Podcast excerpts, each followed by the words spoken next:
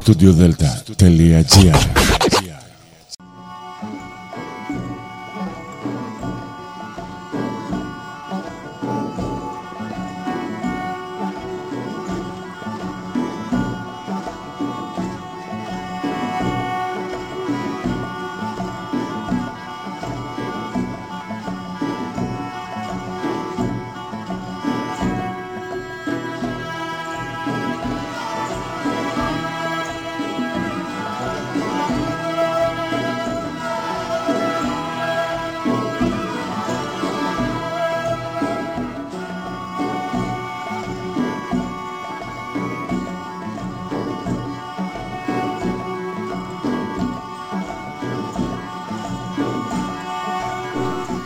Καλημέρα σας κυρίες και κύριοι. Είναι η εκπομπή «Μύθοι και πολιτισμοί» με τη Γεωργία Αγγελή. Ζωντανά από το στούντιο Δέλτα, το ραδιόφωνο της καρδιάς μας.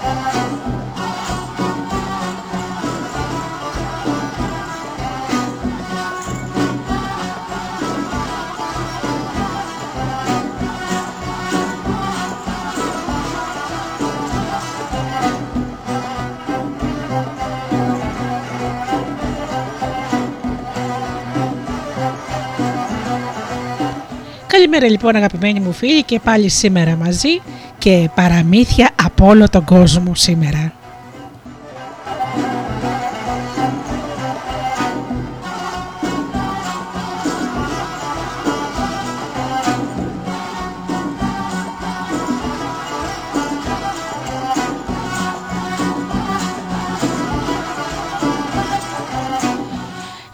Καλημερίσω όλους τους φίλους που πληκτρολογούν www.studiodelta.gr και βρίσκονται εδώ στη σελίδα του σταθμού.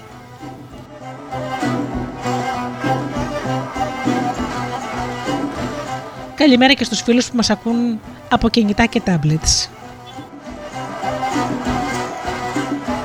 Καλημέρα και στους φίλους που μας ακούν από τις διάφορες μουσικές σελίδες τις οποίες φιλοξενούμαστε όπως είναι το Live24.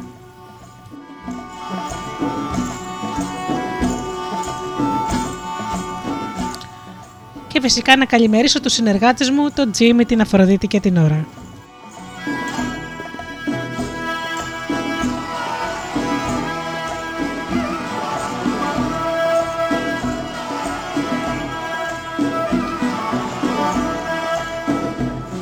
Ξεκινάμε λοιπόν με μουσική και πίσω πάλι εδώ με τα παραμύθια μας.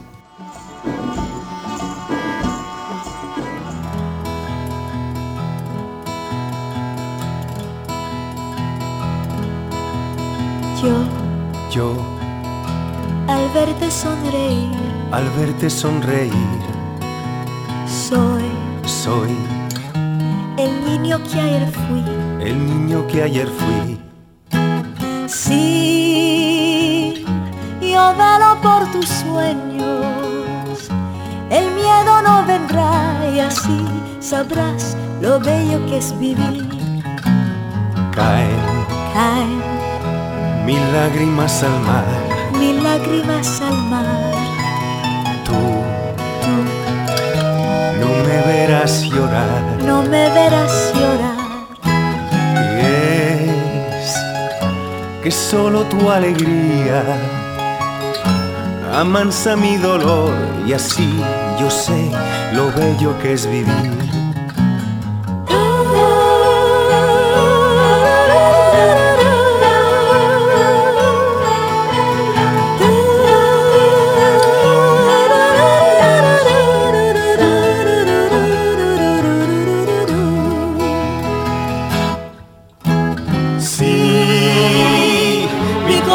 siempre estará. Donde esté tu corazón si tú no dejas de luchar? Y nunca pierdas la ilusión. Nunca olvides que al final habrá un lugar para el amor. Tú, tú, no dejes de jugar no dejes de jugar, no, no, no pares de soñar. nunca pares de soñar. Que una noche la tristeza se irá sin avisar y al fin sabrás lo bello que es vivir.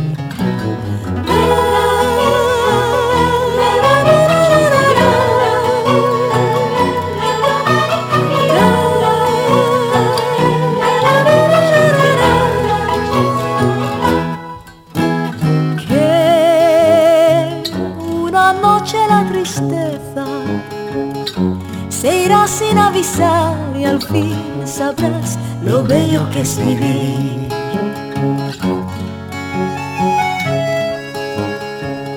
Se irá sin avisar y al fin sabrás lo bello que es vivir.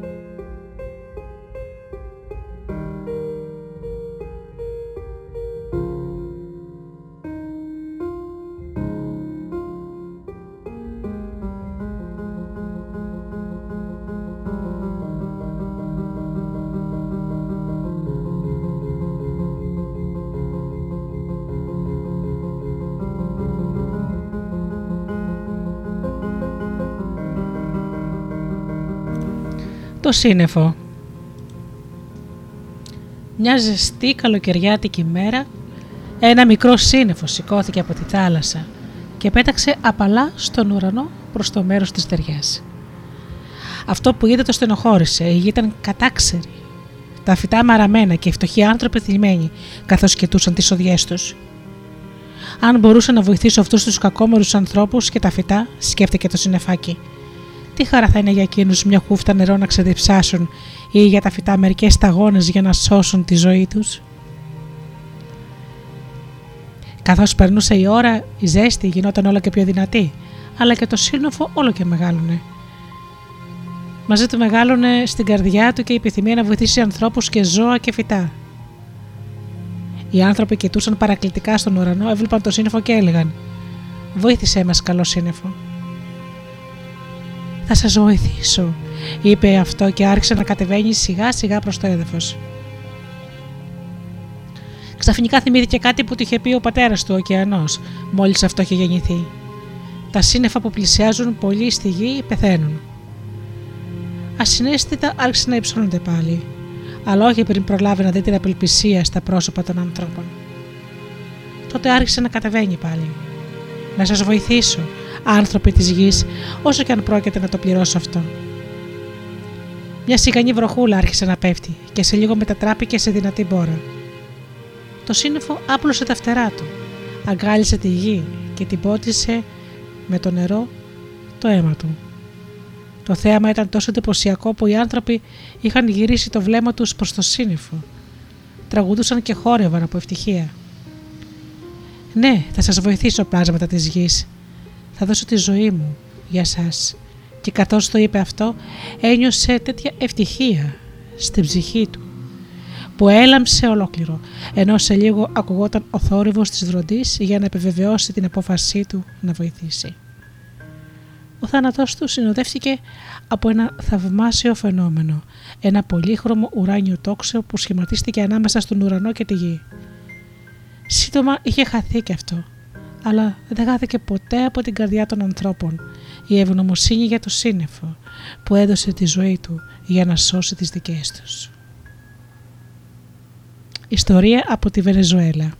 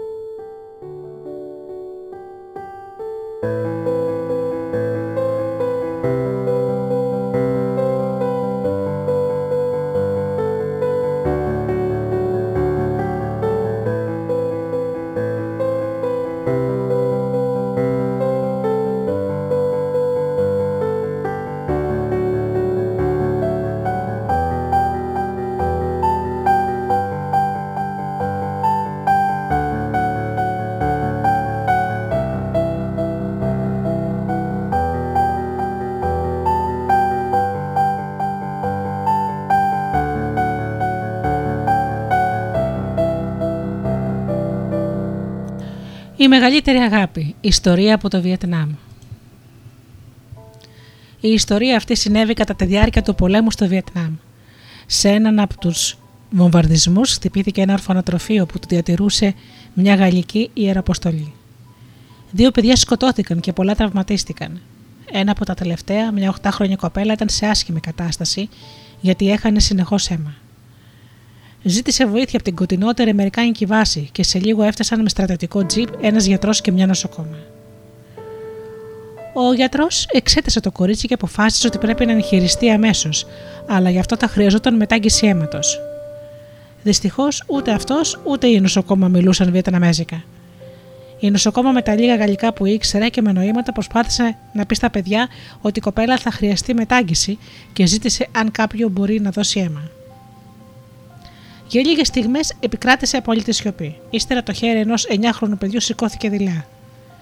Σε ευχαριστώ, αγόρι μου, είπε η νοσοκόμα. Πώς σε λένε, Χέγ, είπε εκείνο. Γρήγορα ξάπλωσαν τον Χέγ στο κρεβάτι. Του έτριψαν το χέρι με λίγο ενόπνευμα και έβελαν τη σύριγγα στη φλέβα του. Πέρασαν λίγες στιγμές και ξαφνικά ο Χέγ κάλυψε το κεφάλι του με το ελεύθερο χέρι του και άρχισε να κλαίει. Πονάς Χέγ, ρώτησε η νοσοκόμα. Το αγόρι κούλησε αρνητικά το κεφάλι του, αλλά συνέχισε, συνέχισε το κλάμα. Σε λίγο έκανε την ίδια ερώτηση ο γιατρός, αλλά πήρε και αυτός την ίδια απάντηση. Ο γιατρός άρχισε να ανησυχεί.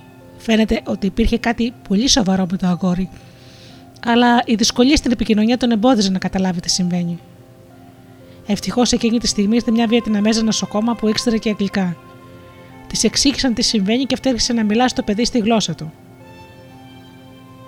Σε λίγο γύρισε στο γιατρό και την νοσοκόμα και τους είπε: Το μικρό αγόρι νόμιζε ότι θα πέθανε. Νόμιζε ότι θα έπρεπε να δώσει όλο του το αίμα για να σωθεί η κοπέλα. Και γιατί το έκανε αυτό, ρώτησε έκπληκτος ο γιατρός. Και η Βιετναμέζα έκανε την ερώτηση στο αγόρι και αυτό απάντησε στη γλώσσα του. Είναι φίλη μου.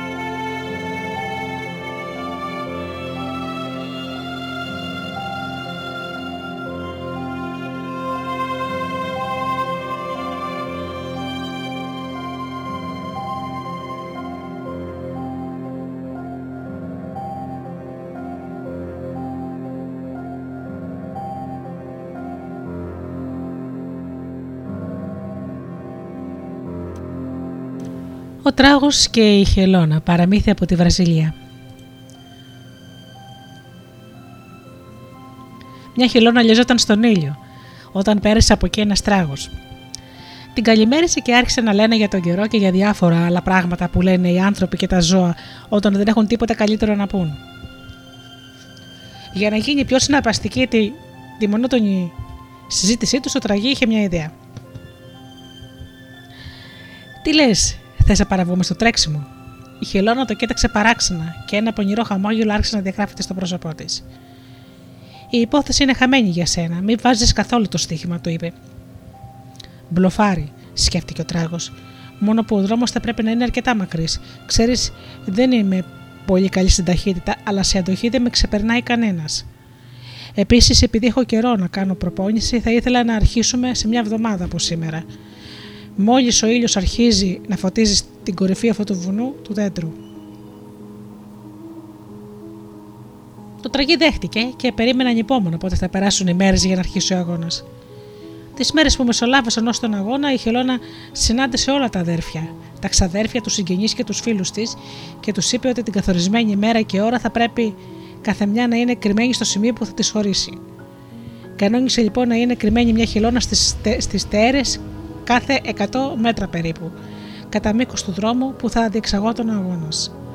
Ο τράγος ήταν εκεί στην ώρα του και μόλις ο ήλιος χτύπησε στην κορυφή του δέντρου, του συμφωνημένου δέντρου, όρμησε με όλη τη δύναμή του μπροστά. Αφού έτρεξε καμπός, αποφάσισε να δει που βρίσκεται ο αντίπαλός του. Συνεχίζεις ή εγκαταλείπεις τον αγώνα, ρώτησε περίεργος, γιατί δεν άκουγε κανένα θόρυβο από τρέξιμο.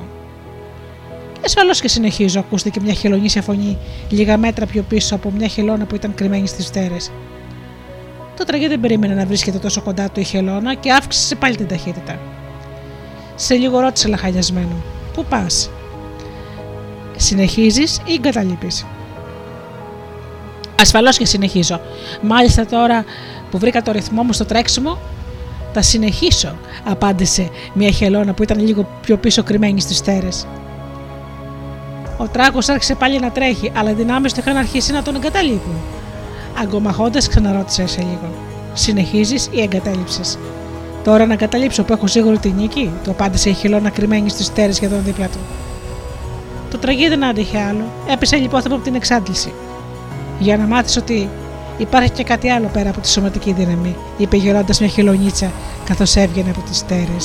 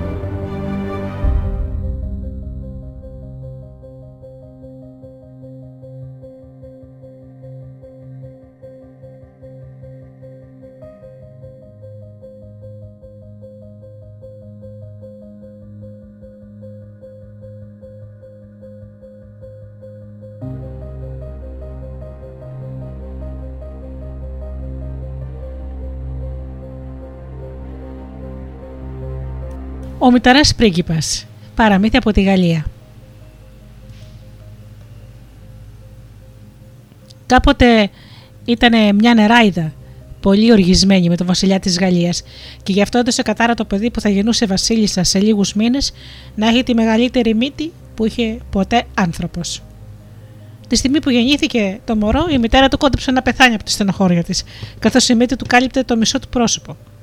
Οι κυρίες της αυλής όμως κατάφεραν να την πείσουν ότι η μύτη του μωρού δεν ήταν πια και τόσο μεγάλη. Άλλωστε, όλα τα σημαντικά πρόσωπα της ιστορίας είχαν μεγάλες μύτες. Μάλιστα, ο Αντρέ, ο νεογέννητος πρίγκιπας, είχε την, στην ουσία ελληνική μύτη της αρχαίας κλασικής εποχής. Η Βασίλισσα ένιωσε κάπως καλύτερα μετά από όλα αυτά. Καθώς μεγάλωνε το Βασιλόπουλο, όλοι φρόντιζαν να διηγούνται φοβερές και τρομερές ιστορίες για τα άτομα που είχαν μικρές μύτες και θαυμάσια κατορθώματα για τους μητεράδες. Η Βασίλισσα μεριμνούσε ώστε κάθε άτομο που προσλαμβανόταν να έχει όσο το δυνατό πιο μεγάλη μύτη. Και μάλιστα έχει γίνει συνήθεια σε όλους να τραβούν τη μύτη τους μερικές φορές κάθε μέρα για να τη μακρύνουν. Όταν το παιδί μεγάλωσε και άρχισε να διδάσκει τα ιστορία, οι δάσκαλοι του φρόντιζαν να υπογραμμίσουν ότι όλα τα μεγάλα πρόσωπα, χωρίς καμιά σχεδόν εξαίρεση, είχαν μεγάλες μύτες. Ο πρίγκιπας δεν είχε καμιά αμφιβολία ότι η μύτη του ήταν το καλύτερο χαρακτηριστικό του και ήταν απόλυτα περήφανος για αυτήν. Ήρθε η εποχή να διαλέξει σύζυγο και το έφεραν μπροστά του τις πιο ωραίες πριγκίπισε της εποχής. Ο πρίγκιπας παραξενεύτηκε που όλες ήταν κουτσομίτε, είχαν σχεδόν ανύπαρκτες μητούλες. Κάποιος κόλακας όμως είχε την έμπνευση να του πει ότι για τις γυναίκες ισχύει το αντίθετο από ότι για τους άντρες. Όσο πιο μικρές είναι οι μύτες τους, τόσο πιο ωραίες είναι οι κοπέλες. Ο, ο πρίγκιπας φρόντισε να ανταμείψει το συμβουλάτορα με ένα γερό φιλοδόρημα. Ανάμεσα στις υποψήφιες ήταν και η Ροζαλή. Είχε τόσο μικρή μύτη που το Βασιλόπουλο ήθελε να βάλει τα γέλια, αλλά αντί γι' αυτό την ερωτεύτηκε. Τη στιγμή όμως που της έπιασε το χέρι για να το φιλήσει. Η νεράιδα όρμησε σαν αστραπή. Άρπαξε την κοπέλα και εξαφανίστηκαν. Ο πρίγκιπα στενοχωρήθηκε πολύ, γιατί καθώς είπαμε είχε ερωτευτεί τη Βασιλοπούλα και δήλωσε ότι δεν θα ξαναγυρίσει στο παράτι χωρίς τη Ροζαλή αρνήθηκε οποιαδήποτε συνοδεία και ξεκίνησε μόνος του την περιπλάνησή του προς το άγνωστο. Καθώς περνούσε από τις διάφορες πόλεις και χωριά του, έκανε εντύπωση ο παράξενος τρόπος με τον οποίο τον κοιτούσαν. Ζηλεύουν οι κακόμοιροι, σκεφτόταν. Ξαφνικά κατάλαβαν πόσο ασήμαντες μύτες έχουν, καθώς βλέπουν μια πραγματικά αρμονική μύτη. Μετά από πολλούς μήνες αναζήτησης, ο πρίγκιπας κατάφερε να βρει το μέρος που ήταν φυλακισμένη η αγαπημένη του ένα κρυστάλλινο κάστρο στην κορφή ενός λόφου. Δυστυχώς όμως μπορούσε να τη βλέπει, γιατί το κάστρο ήταν διάφανο. Δεν κατάφτασε να σπάσει κάποιο σημείο για να την πλησιάσει. Κάποια στιγμή όμως η φυλακισμένη, που είχε και αυτή αρχίσει να τον συμπαθεί, τον πρίγκιπα, κατάφερε να ανακαλύψει μια ρογμή στο κρίσταλο και από εκεί να περάσει το χέρι της για να πιάσει το χέρι του Αντρέ.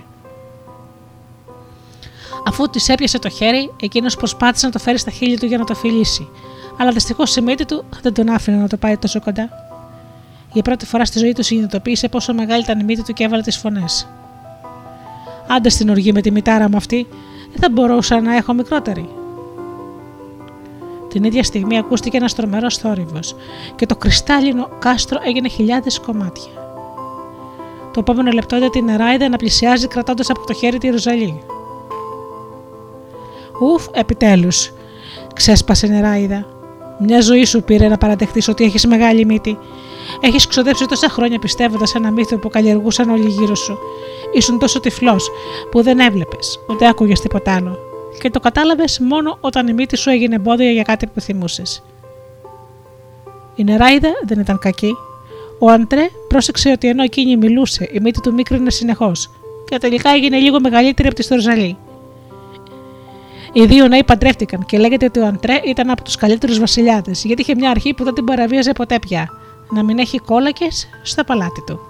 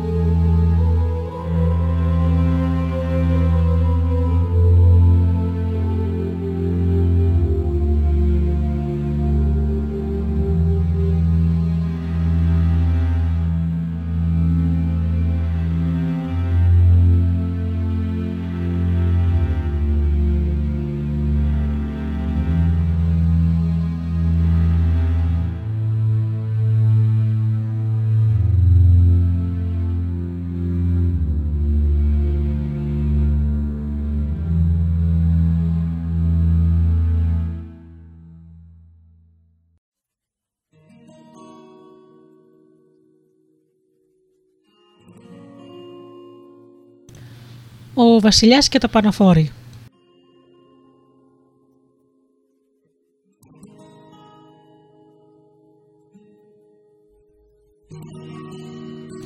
Παραμύθι από τη Γαλλία Ένας βασιλιάς αρρώστησε βαριά. Η υγεία του χειροτέρευε μέρα με την ημέρα, παρά τις προσπάθειες των γιατρών του που δοκίμαζαν κάθε φάρμακο που είχαν στη διάθεσή τους.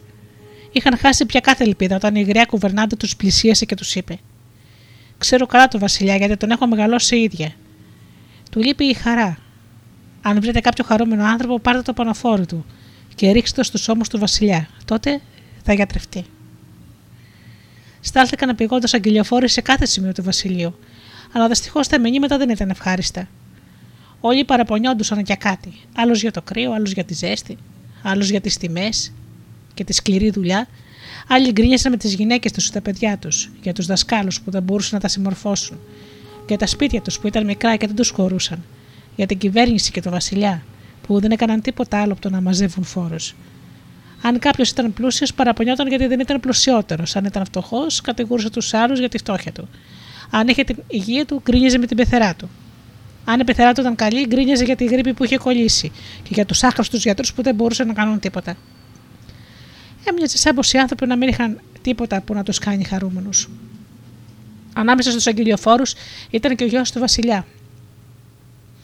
Κάποιος σουρούπο πέρασε έξω από μια φτωχική χαλίβα και άκουσε μια αντρική φωνή να λέει: Τι ωραία που είναι η ζωή. Τελείωσα τη δουλειά μου στα χωράφια, ήρθα στο σπίτι μου και βρήκα φαγητό για την οικογένειά μου. Τα παιδιά μου διάβασαν τα μαθήματά τους και πήγαν για ύπνο. Σε λίγο θα ξαπλώσω κι εγώ και η γυναίκα μου να ξεκουραστούμε και να κοιμηθούμε ένα παθή και ήσυχο ύπνο. Τι άλλο θέλω για να είμαι ευτυχισμένος; Το Βασιλόπουλο καταχάρηκε μόλις άκουσε αυτά τα λόγια. Έδωσε αμέσως εντολή να αγοράσουν από το φτωχόμερο καματιάρι το πανοφόρι του και στο πληρώσουν ω όσο. Αλλά όταν οι στρατιώτες μπήκαν στη φτωχική καλύβα για να πάρουν το πανοφόρι του χωρικού, ανακάλυψαν ότι ήταν τόσο φτωχός που δεν είχε καν πανοφόρι.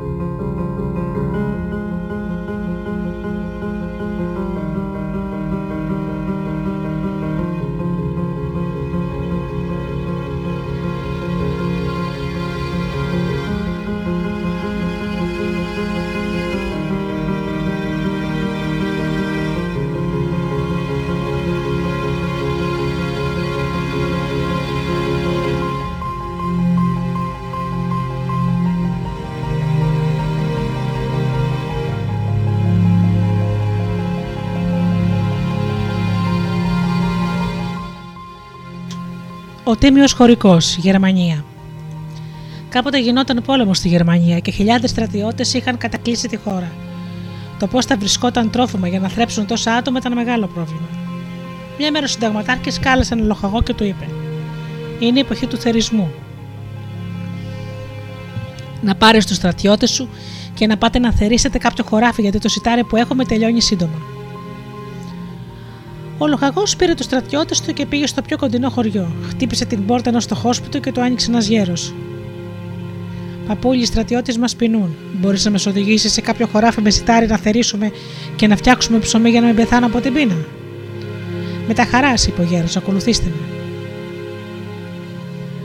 Μπροστά ο γέρος, που εκτός από την περασμένη ηλικία του φαινόταν ότι κούτσινε κιόλας, και πίσω ο λογαγό και οι στρατιώτες πήραν τον δρόμο προς τα σπαρμένα χωράφια.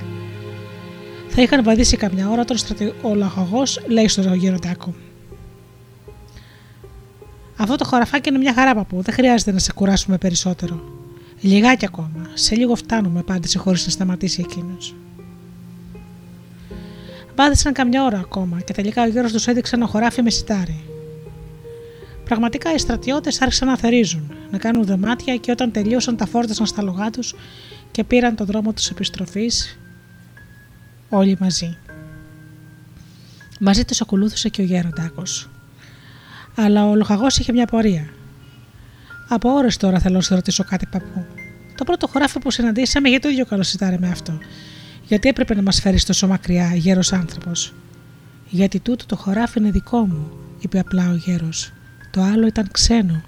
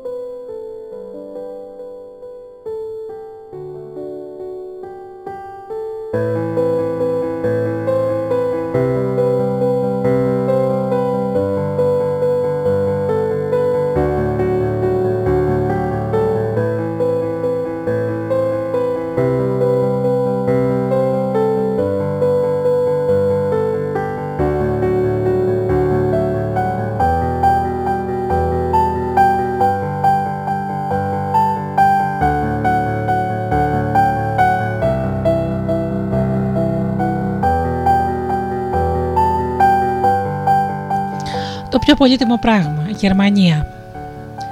Βρισκόμαστε στη Γερμανία γύρω στο 1150 μετά Χριστόν. Ο Γούλφ, ο πρίγκιπας της Βαβαρίας, βρίσκεται σε πολύ δύσκολη θέση, καθώς επί μήνες είναι περικυκλωμένο στο κάστρο του από τα ενωμένα στρατεύματα του αυτοκράτορα Κόνραντ και του Δούκα Φρυδερίκο. ξέρει ότι δεν μπορεί να αντέξει πολύ ακόμα. Ότι πρέπει να παραδοθεί και προσπαθεί με κάθε τρόπο να πετύχει όσο πιο ευνοϊκούς όρους γίνεται.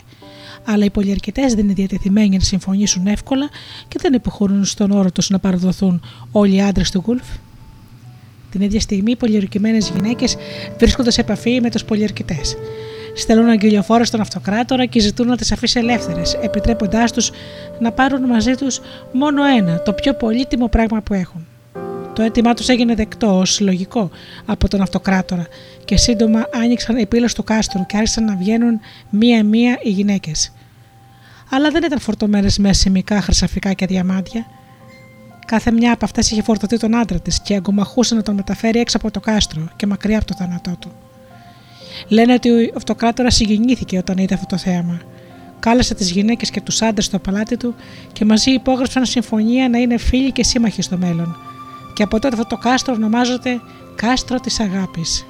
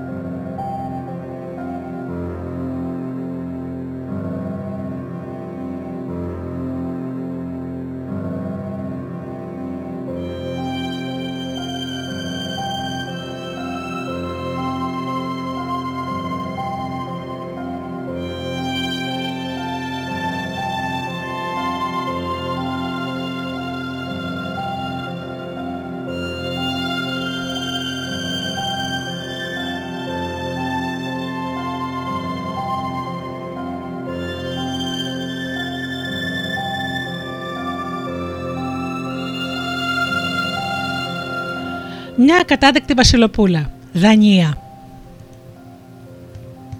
Κάποτε στην Αγγλία, ένας βασιλιάς που είχε μια πολύ όμορφη κόρη. Ήταν πολύ όμορφη. Άλλος τόσος όμως ήταν και ο κομπασμός και η καταδεξιά της. Πίστευε ότι η ίδια ήταν το πάνι και η άλλη τίποτα. Με τέτοια ομορφιά ασφαλώς δεν της έλειψαν οι προτάσεις για γάμο. Ανάμεσα σε αυτούς που τον είχαν ορατευτεί ήταν και ένας νεαρός πρίγκιπας της Δανίας, ο οποίος είχε ορκιστεί ότι δεν θα ησύχαζε αν δεν κατακτούσε την καρδιά της. Στην πρότασή του για γάμο, η υπεροπτική πριγκίπισσα απάντησε ότι θα προτιμούσε να τριγυρίσει ζητιανεύοντας παρά να παντρευτεί τον πρίγκιπα της Δανίας. Αυτός, όσο και να απογοητεύτηκε από την πρώτη κρούση, δεν εγκατέλειψε. Της έστειλε στο δώρο έξι κάτασπρα άλογα που έκαναν μεγάλη εντύπωση στον Άγγλο Βασιλιά. Αλλά την ίδια νύχτα η πριγκυποπούλα έβαλε να τους κόψουν τις μακριές σχέτες, να λερώσουν το κάταστρο τρίχωμά τους και να στείλουν πίσω στον επίδειξο μνηστήρα με την απάντηση ότι θα προτιμούσε να χνέθει σε όλη της τη ζωή παρά να γίνει η γυναίκα του. Το πριγκυπόπουλο δεν σταμάτησε να επιμένει. Ζήτησε να αναπηγήσουν το πιο όμορφο εστιοφόρο που είχε γίνει ποτέ και το έστειλε δώρο στη Βασιλοπούλα. Το καράβι έκανε τρομερή εντύπωση στην Αγγλία, αλλά δεν μαλάκωσε την καρδιά της πριγκίπισσας, έβαλε ανθρώπους και βούλιαξαν το καράβι, αλλά είχαν απομακρύνει το πλήρωμα, το οποίο έστειλαν στο Βασιλόπουλο με την απάντηση ότι προτιμά να κάνει λάτζα σε όλη της τη ζωή παρά να τον παντρευτεί. Οι επανωτέ αρνήσεις της την έκαναν πιο επίμενο το Βασιλόπουλο. Αυτή τη φορά ντύθηκε με τα ρούχα του Νοζητιάνου και μετά από μέρες ταξίδι έφτασε στην Αγγλία και κατευθύνθηκε στο παλάτι και ζήτησε δουλειά στο στάβλο. Τον έθεσαν να ποτίζει τα ζώα.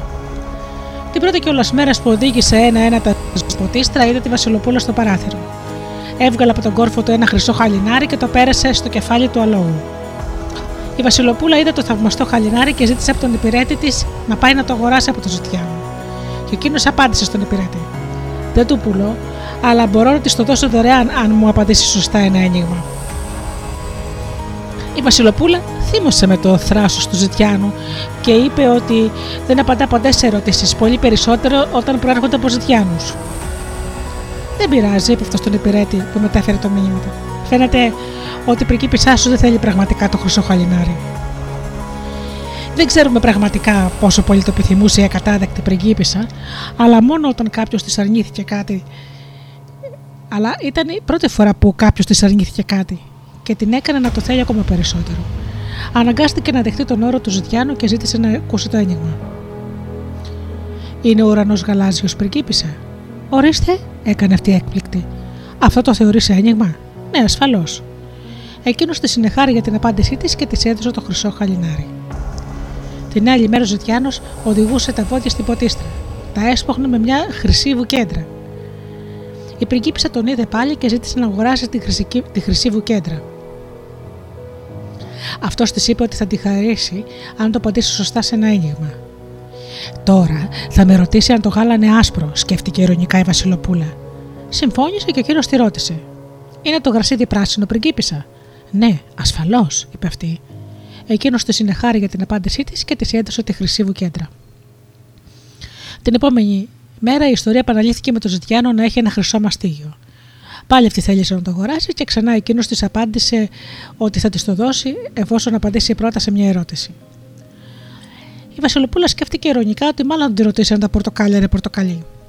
Μπορώ να απαντήσω από τώρα την ερώτησή σου, είπε με φανερό κομπασμό. Ναι, ασφαλώς, αυτή είναι η απάντησή μου.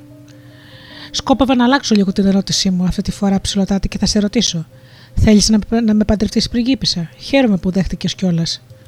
Θα αστείευεσαι βέβαια, έβαλε οργισμένη τις φωνές εκείνη. Εγώ να παντρευτώ ένα ζητιάνο. Όταν έχω πει όχι σε πρίγκιπες, αυτό δεν πρόκειται να συμβεί ποτέ. Ο Βασιλιάς άκουσε τις φωνές της και όταν έμαθε τα συμβάντα της είπε: Δεν υπάρχει περίπτωση να επιτρέψω σε οποιονδήποτε επικό μου να μην κρατήσει το λόγο του και πολύ περισσότερο στην κόρη μου. Τους πάντρεψε την ίδια στιγμή και τους έδιωξε από το παλάτι. Πέρασαν την πρώτη νύχτα του γάμου τους σε ένα φτωχικό πανδοχείο. Αυτός εντυμένο Ζητιάνος και εκείνη πριγκίπισε. Αν δεν θες να νιώθεις αστεία δίπλα μου, του είπε κάποια στιγμή, είναι καλύτερα να δώσεις το μεταξένιο σου φουστάνι και τα κορκοδιλέ παπούτσια στην κόρη του Παναδοχέα και να πάρεις κάτι πιο άνετο για το δρόμο. Το άλλο πρωί πήραν πάλι το δρόμο και τώρα η πριγκίπισσα φορούσε ντρίλινο φουστάνι, χωριάτικο παναφόρο και χοντροκομμένα παπούτσια. Ρίχνοντας μια ματιά στο σύζυγό της, για πρώτη φορά παρατήρησε ότι δεν ήταν ούτε γέρος ούτε άσχημος, και μάλιστα της φάνηκε σχεδόν συμπαθητικός. Ξέρω ότι η πριγκίπισά μου δεν είναι μαθημένη στην οδηπορία, κυρίως ντυμένη με τέτοια ρούχα και φορώντας αυτά τα χοντροπάπουτσα. Αν βαδίζω πολύ γρήγορα, ας μου πει να μην την κουράζω, της είπε σε με μια έκφραση που της φάνηκε τρυφερή. Το ίδιο βράδυ μπήκαν σε ένα καράβι και έφυγαν για τη Δανία. Εκεί ο άντρας νίκησε σε ένα σπιτάκι κοντά στο παλάτι και ζήτησε δουλειά σαν ξυλοκόπος. Η γυναίκα του βρήκε δουλειά στην βασιλική κουζίνα. Και υποτίθεται ότι κάποτε με είχε ζητήσει μια για γυναίκα του ο πρίγκιπας της Δανίας και εγώ του είχα αρνηθεί, έκανε εκείνη μονολογώντα. Ορίστε, δεν καταλαβαίνω το εννοείς, αλλά τώρα πρέπει να δουλέψουμε σκληρά για να τα βγάλουμε πέρα. Και πράγματι, δούλευαν πολύ σκληρά. Το βράδυ η άμαθη πριγκίπισσα ερχόταν στο σπίτι κατακουρασμένη. Κάποια μέρα είπε στον άντρα της: Έμαθα ότι τις μέρες αυτές παντρεύεται ο πρίγκιπας με τη Ρωσίδα πριγκίπισσα Τατιάνα. Επειδή το καράβι της έπεσε σε κακοκαιρία και θα καθυστερήσει, είπαν ότι ψάχνουν για μια κοπέλα για να προβάρει τον ηφικό της. Λες να, σπάω, να πάω για να σπάσει λίγη μονοτονία; Όπως θες, της απάντησε εκείνος. Αν έχεις το ίδιο σώμα με την προσίδα πριγκίπισσα, μπορεί να σου δώσουν και κάποιο δώρο. Την άλλη μέρα περίμενε στη σειρά με εκατοντάδες κοπέλες που ήθελαν να μπορούν κάποτε να λένε ότι είχαν προβάρει τον ηφικό της Τατιάνας της Ρωσίδας πριγκίπισσας και μελλοντικής βασιλισσά τους. Μόλις τη μέτρησε ο πόντος, τη ενθουσιάστηκε.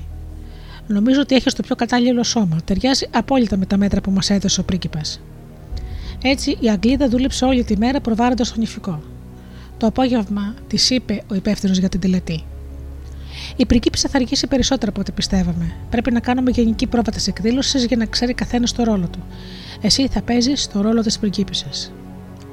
Έξι θαυμάσια άσπρα άλογα έστειλαν την άμαξα στην οποία οδήγησαν σε λίγο την Αγγλίδα, ενώ το πριγκυπόπουλο ήταν ήδη στη θέση του.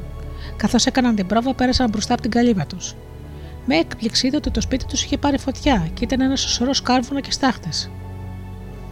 Ο άντρας μου, ίσως ήταν μέσα στο σπίτι, έβαλε τις φωνές. Πήδηξε από την άμαξα και προσπάθησε να τρέξει προς το σπίτι, αλλά το μόνο που κατάφερε με το μακρύ νηφικό που φορούσε ήταν να σκοτάψει και να βρεθεί ξεπλωμένη στο χώμα. Αυτός ο φουκαράς ο ξυλοκόπος είναι ο άντρας σου, ρώτησε έκπληκτος ο πρίγκιπας. Δεν θα μπορούσα ποτέ να φανταστώ μια πανέμορφη κοπέλα σαν εσένα να παντρευόταν έναν ανεπρόκοπο σαν αυτόν. Ο άντρας μου δεν είναι ανεπρόκοπος, φώναξε νευριασμένη η κοπέλα. Αν είναι κάποια ανεπρόκοπη είμαι εγώ, αλλά τον αγαπάω και θα τον άφηνα ακόμα και αν μου πρότεινες να γίνω πραγματική νύφη στη θέση τη δροσίδα σου και, και να σε παντρευτώ. Δεν χρειάζεται να με ξαναπαντρευτεί, της είπε εκείνος και ξεκόλλησε το ψεύτικο μουστάκι του. Έβγαλε την περίοκα του και έγινε πάλι ο άντρας της. Αυτή σε μια στιγμή τα κατάλαβε όλα. Τον αγκάλιασε, του ζήτησε συγγνώμη και του είπε ότι πάντα θα τον αγαπά, είτε πρίγκιπας είναι είτε ζητιάνος. Και πραγματικά ήταν μια από τις καλύτερες βασίλισσες που πέρασαν από τη χώρα.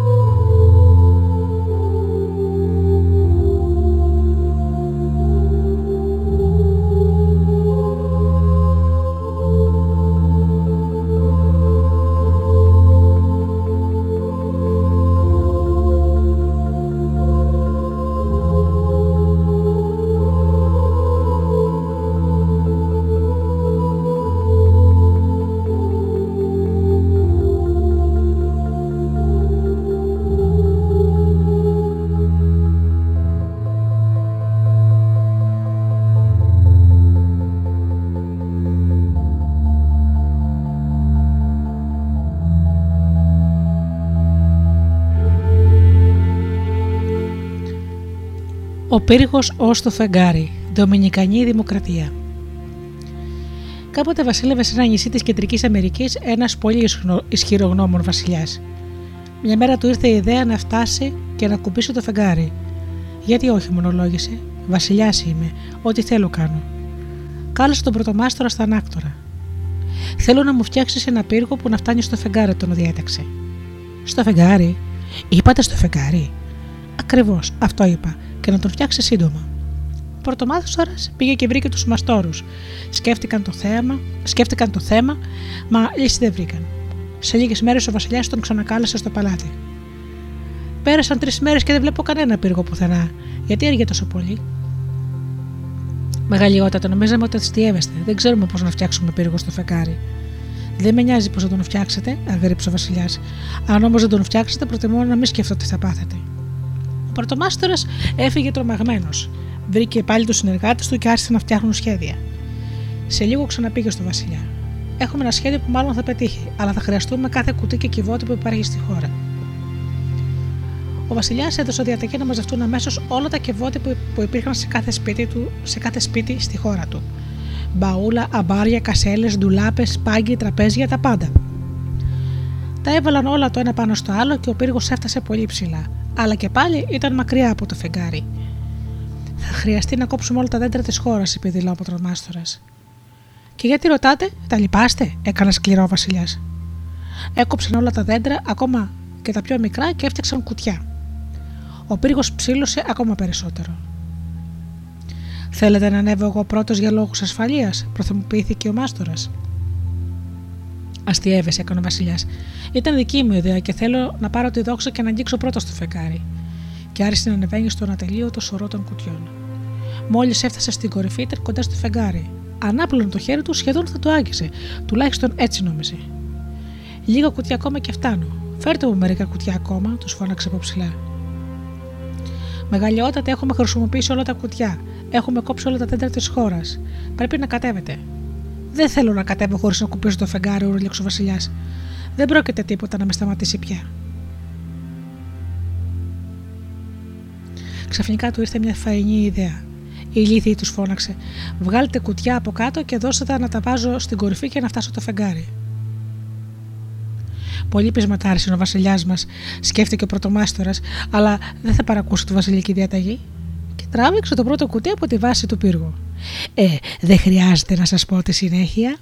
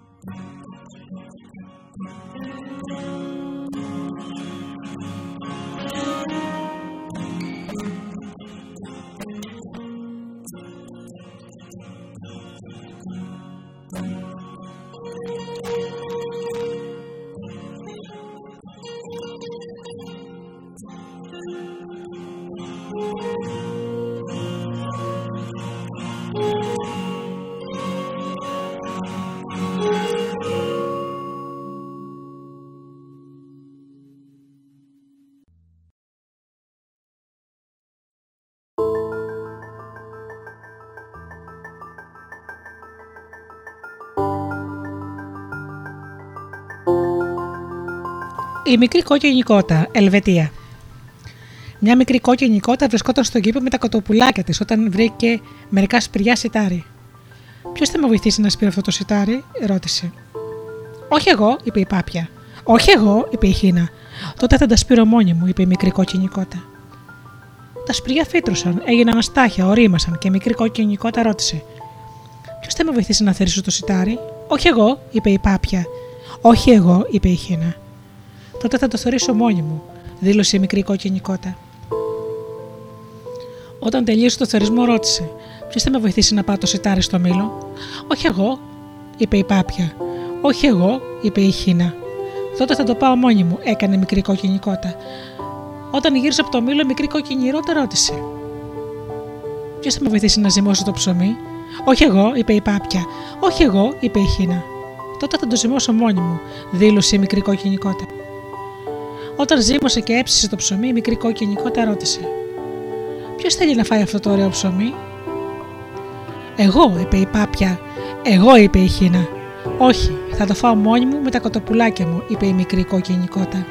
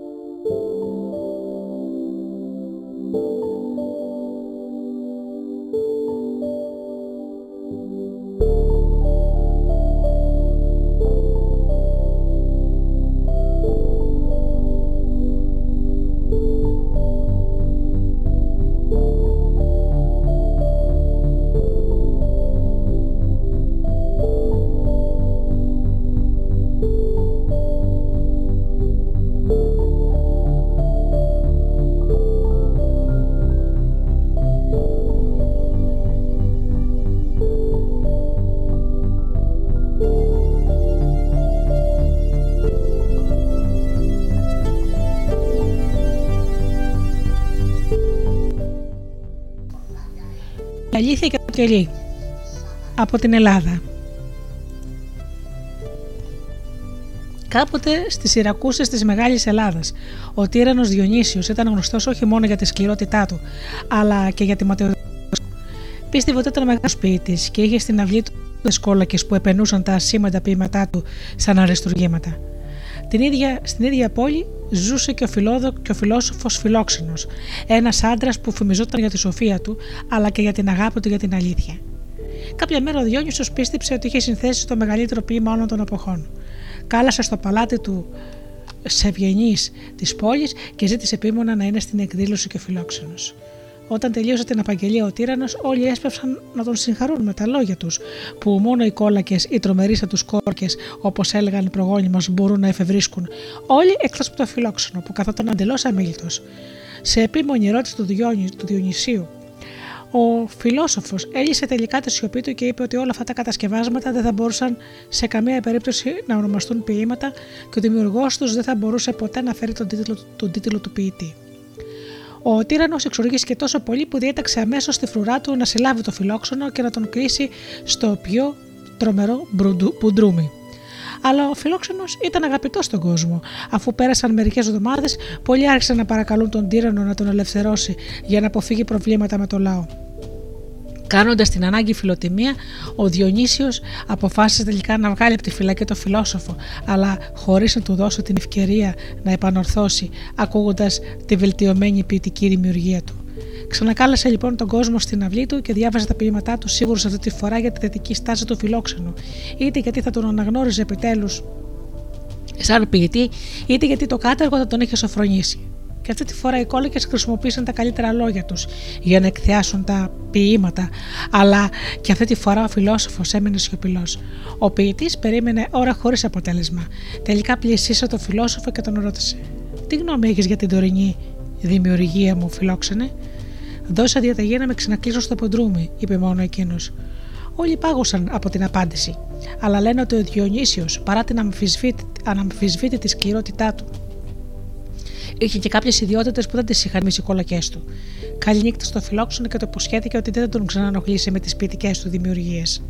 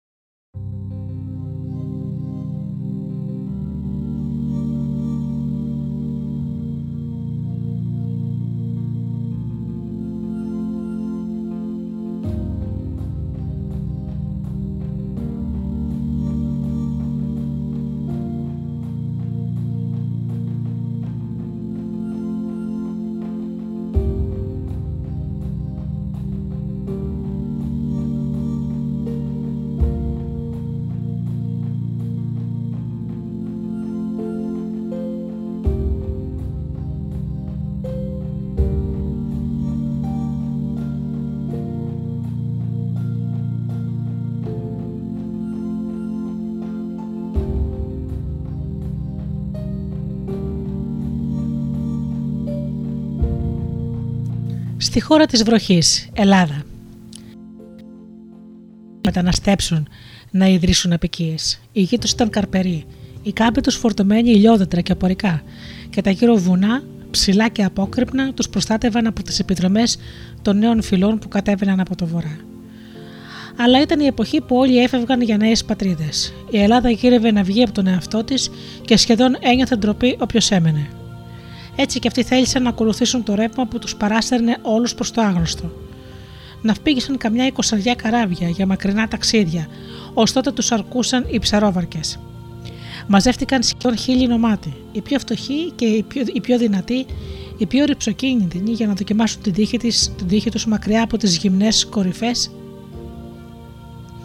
του Παρνασσού, το στενό κάμπο της Ιτιάς, τα ριχά νερά του Κορινθιακού.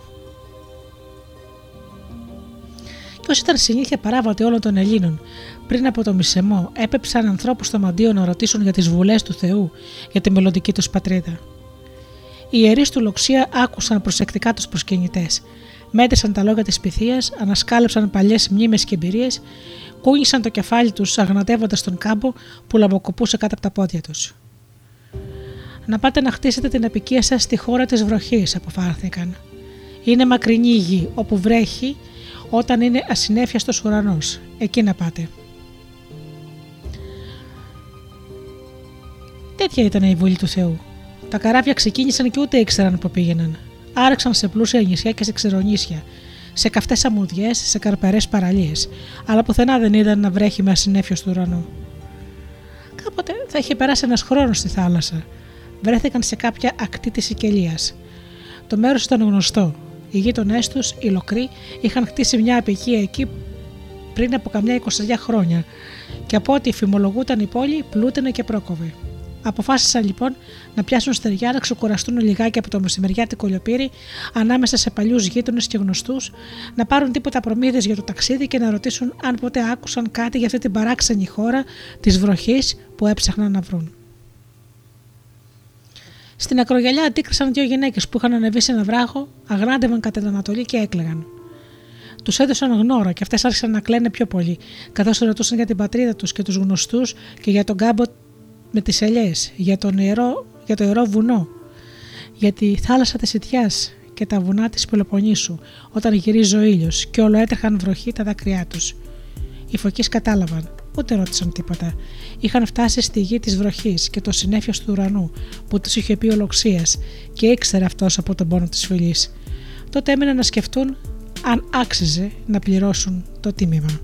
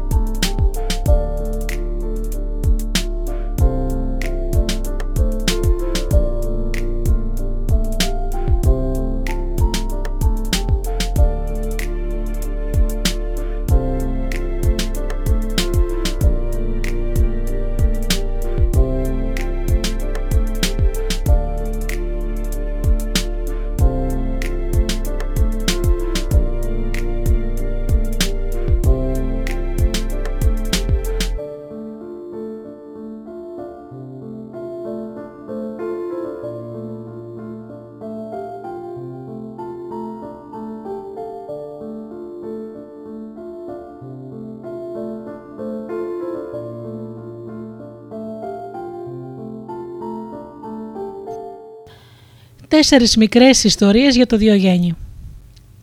Μόλις είχε σκολάσει κάποια παράσταση και οι θεατές τρεμοχνόνταν για να βγουν. Τη στιγμή εκείνη ο Διογέννης προσπαθούσε να μπει στο θέατρο. Καθώς έσπροχνε και σπροχνόταν, κάποιος του είπε: Ε, Διογέννη, η παράσταση είχε τελειώσει, γιατί προσπαθείς να μπεις τώρα στο θέατρο; Δεν προσπαθώ να μπω στο θέατρο, απάντησε αυτός. Απλά ασκούμε στο να πηγαίνω αντίθετα με τους πολλούς. Μια άλλη φορά ο Διογέννης είχε σταματήσει μπροστά σε ένα άγαλμα και είχε απλώσει το χέρι του σαν να ζητούσε ελεημοσύνη. Στεκόταν σε αυτή τη στάση για πολλή ώρα.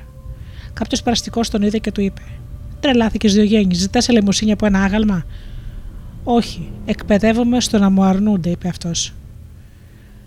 Κάποτε ο Διογέννης έπλαινε χόρτα σε μια βρύση. Εκείνη τη στιγμή πέρασε ένας φιλόσοφο, πέρασε ο φιλόσοφος ο Πλάτονα. Α, Διογέννη, είπε ο Πλάτονα, αν ήξερες να κολακεύεις τους δυνατούς, δεν θα χρειαζόταν να πλένεις χόρτα. Και ο Διογέννης το απάντησε. Α, Πλάτονα, αν ήξερες να πλένεις χόρτα, δεν θα χρειαζόσαι να κολακεύεις τους δυνατούς. Όταν κάποτε ο Αλέξανδρος είχε βρεθεί στην Κόρινθο, όλοι έσπευσαν να συναντήσουν τον ήδη ξακουστό νεαρό Μακεδόνα βασιλιά. Όλοι εκτός από τον Διογέννη, τον φημισμένο φιλόσοφο. Τελικά αποφάσισε ο ίδιος ο Αλέξανδρος να πάει να συναντήσει τον φιλόσοφο. Τον βρήκε να λιάζεται σε κάποια απάναμη γωνιά. Είμαι ο Αλέξανδρος, ο βασιλιάς, είπε περήφανος ο μελλοντικός στρατηλάτης. Κι εγώ είμαι Διογέννη ο κοινικό, αποκρίθηκε ο φιλόσοφος. Η φήμη σου είναι γνωστή σε όλη την Ελλάδα. Ζήτησε μου όποια χάρη θέλεις και θα την έχεις αμέσως. Να αναμερίσεις λιγάκι γιατί μου κρύβεις τον ήλιο, του ζήτησε ο Διογέννη. Λένε ότι ο, ο, ο Αλέξανδρος εντυπωσιάστηκε τόσο από την απάντησή του φιλόσοφου που του είπε «Αν δεν ήμουν ο Αλέξανδρος ο βασιλιάς, θα ήθελα να είμαι ο Διογέννης ο κοινικός».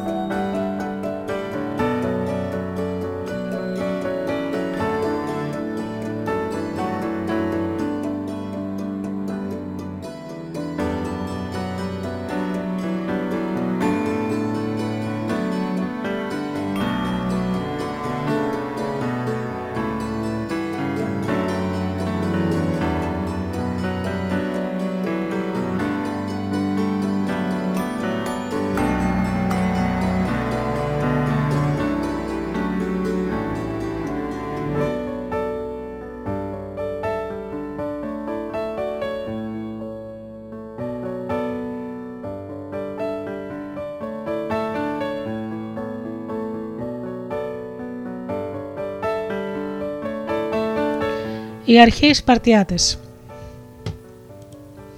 Οι αρχαίοι Σπαρτιάτες, Λάκωνε, Σύλλα και Δαιμόνι, φημίζονταν για την φιλοπατρία τους, τον σεβασμό στους μεγαλύτερους και την ολιγολογία τους. Ακολουθούσαν μερικές χαρακτηριστικές ιστορίες. Μια Σπαρτιάτησα συνάντησε ένα γελιοφόρο που επέστρεφε για να φέρει τα νέα από μια σκληρή μάχη που μόλις είχε διεξαχθεί ανάμεσα στους Σπαρτιάτες και σε κάποιους από τους εχθρούς τους. Τι είναι από τη μάχη στρατιώτη, τον ρώτησε η γυναίκα. Ο γκελιοφόρο που τη γνώριζε γιατί ήταν από σπουδαία οικογένεια της πόλης, απάντησε. Ο άντρας σου σκοτώθηκε. Επίσης σκοτώθηκε και ο μεγαλύτερος γιος σου. Ο μικρότερος γιος σου, δεν σε ρωτώ αυτό, τον διάκοψε εκείνη. Σε ρωτώ αν νικήσαμε ή αν νικηθήκαμε.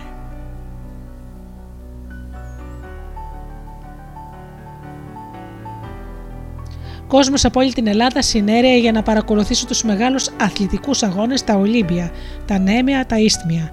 Συνήθως κάθονταν μαζί με τους συντοπίτες τους σε κάποιο μέρος του σταδίου.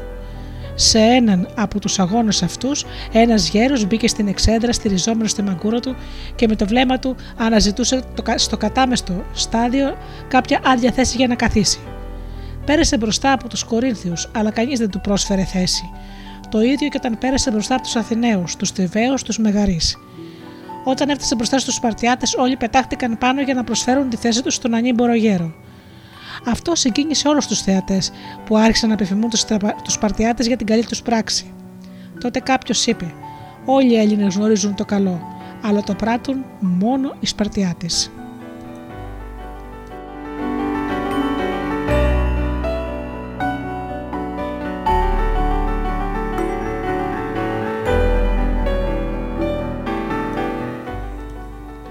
Ο Αλέξανδρος δεν πήγαινε καλά με τους Σπαρτιάτες, οι οποίοι δεν έδειχναν καμία διάθεση να τον αναγνωρίσουν ως αρχηγό της Ελλάδας. Σε μια κρίση θυμού και οργή, ο Μακεδόνας αρχηγός τους έστειλε μια μακροσκελή επιστολή με την οποία τους απειλούσε με οτιδήποτε μπορούσε να περάσει από το νου του, που άρχιζε κάπως έτσι. Αν ποτέ μπω στη Σπάρτη, δεν θα αφήσω τίποτα όρθιο. Θα πυρπολίσω τους ναούς σας και θα ισοπεδώσω τα σπίτια σας. Θα κάψω κάθε δέντρο που υπάρχει στη Λακωνία και θα βάλω φωτιά στα σπαρτά σας θα καταστρέψω τα καράβια σας. Θα σκοτώσω όλους τους στρατιώτες και τις γυναίκες σας, θα, θα τις πουλήσω σκλάβες. Θα σβήσω την πόλη σας από το χάρτη. Το γράμμα συνεχιζόταν με παρόμοιες απειλές επί πολύ. Όταν ο Κύρικα το διάβασε στους Παρτιάτε, αυτοί αποφάσισαν να απαντήσουν με τον κλασικό λακωνικό τους τρόπο. Το γράμμα που έστειλαν στον Αλέξανδρο ήταν πάρα πολύ σύντομο και είχε μόνο μία λέξη. Αν. Ο κατακτητής της Ασίας δεν ξέχασε την προσβολή. Αργότερα, μετά από μια μεγάλη νίκη του κατά των Περσών, έστειλε στους Δελφούς ένα δώρο με την αφιέρωση. Από όλους τους Έλληνες, πλην των Λακεδαιμονίων.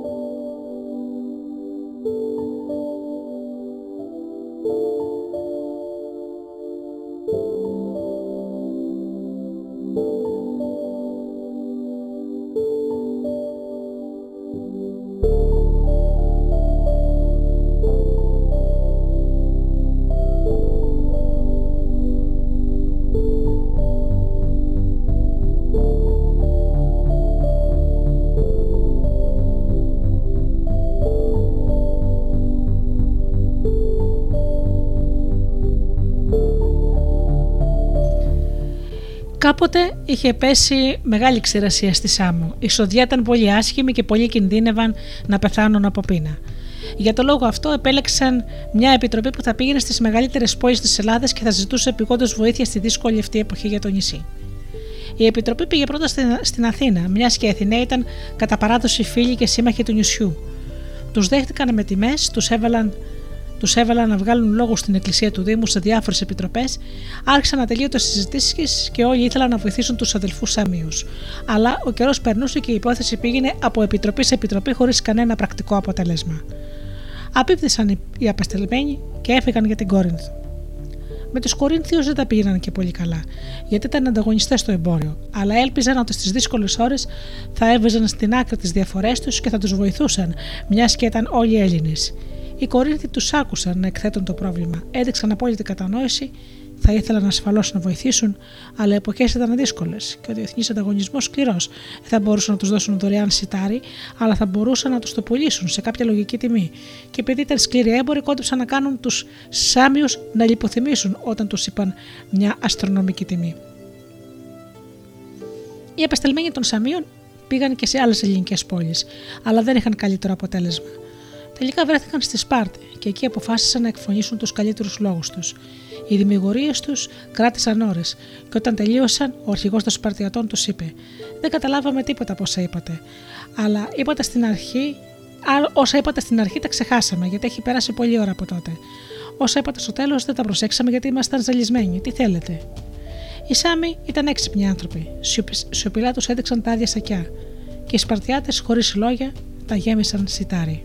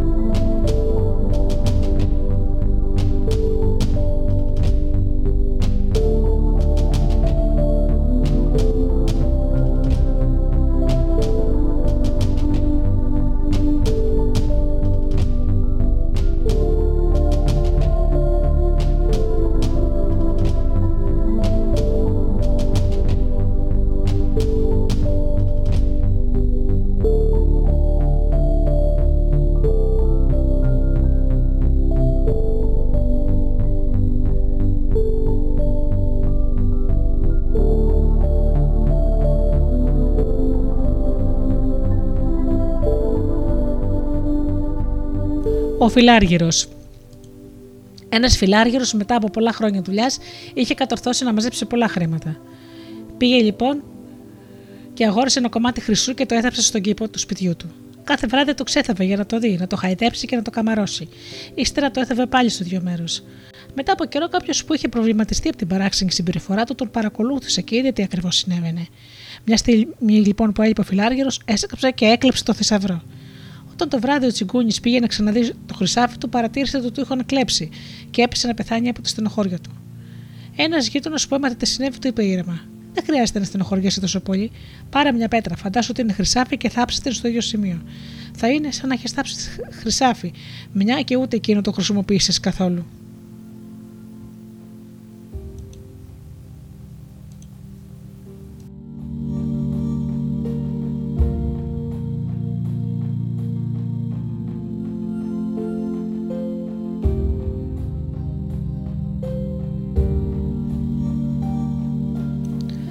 Κάποτε στην αρχαία Λέσβο ένας ψαράς συμφώνησε με έναν έμπορο να του πουλήσει όσα ψάρια πιάσει τα δίχτυα του αντί τριών αργυρών νομισμάτων.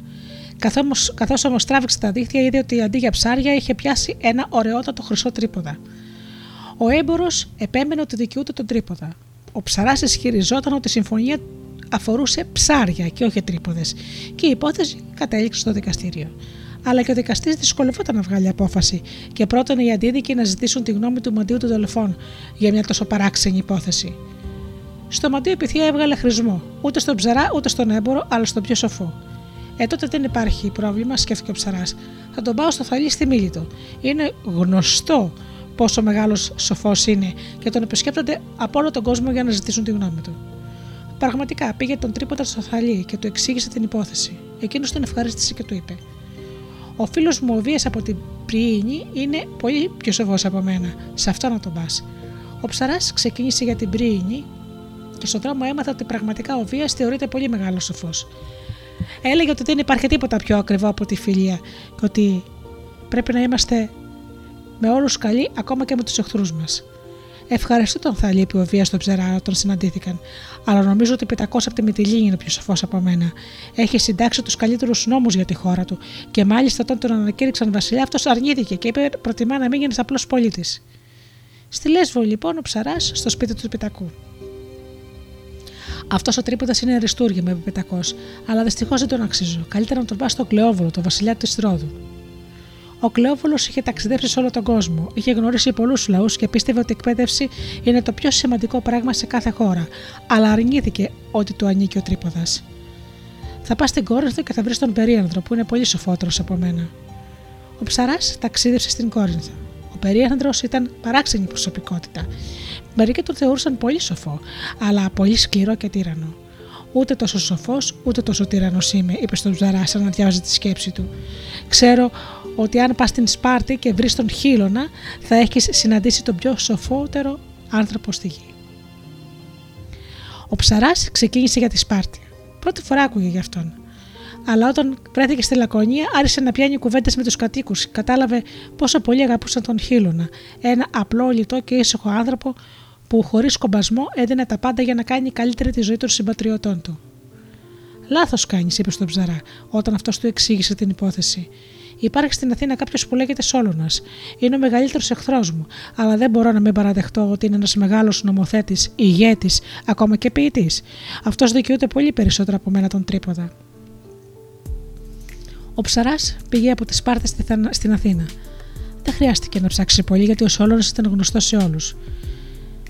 Ξέρω τουλάχιστον άλλους έξι που είναι σοφότεροι από μένα, διαμαρτυρήθηκε ο Ψόλωνας το Θαλή, τον Βία, τον Πιτακό, τον Κλεόβουλο, τον Περίανδρο και τον Χίλωνα. Γιατί έφερες τον τρίποτα σε μένα; Ο ψαράς του εξήγησε ότι ήδη τον είχε προσφέρει σε όλους αυτούς και όλοι τους είχαν αρνηθεί. Τότε νομίζω ότι πρέπει να τον αφιερώσουμε στον Απόλωνα που είναι πηγή κάθε σοφίας. Ο ψαράς πήγε λοιπόν και αφιέρωσε τον τρίποτα στους αδελφούς. Η πυθία δεν έκαψε την ικανοποίησή της που υπήρχαν 7 πραγματικά σοφοί άνθρωποι σε όλη την Ελλάδα.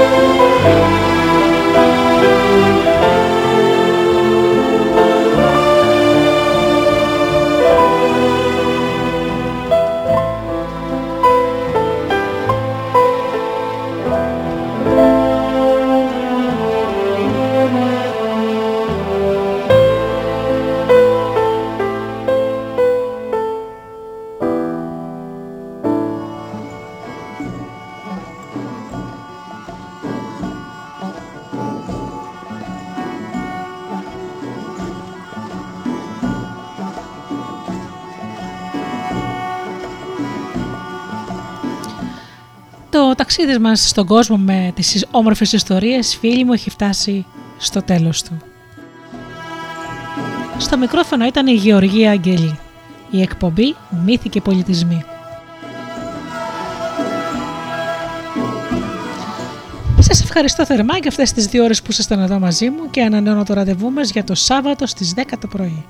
Έως τότε φίλοι μου εύχομαι να περνάτε καλά, να είστε καλά και αγαπήστε τον άνθρωπο που βλέπετε κάθε μέρα στον καθρέφτη. Καλό σας απόγευμα.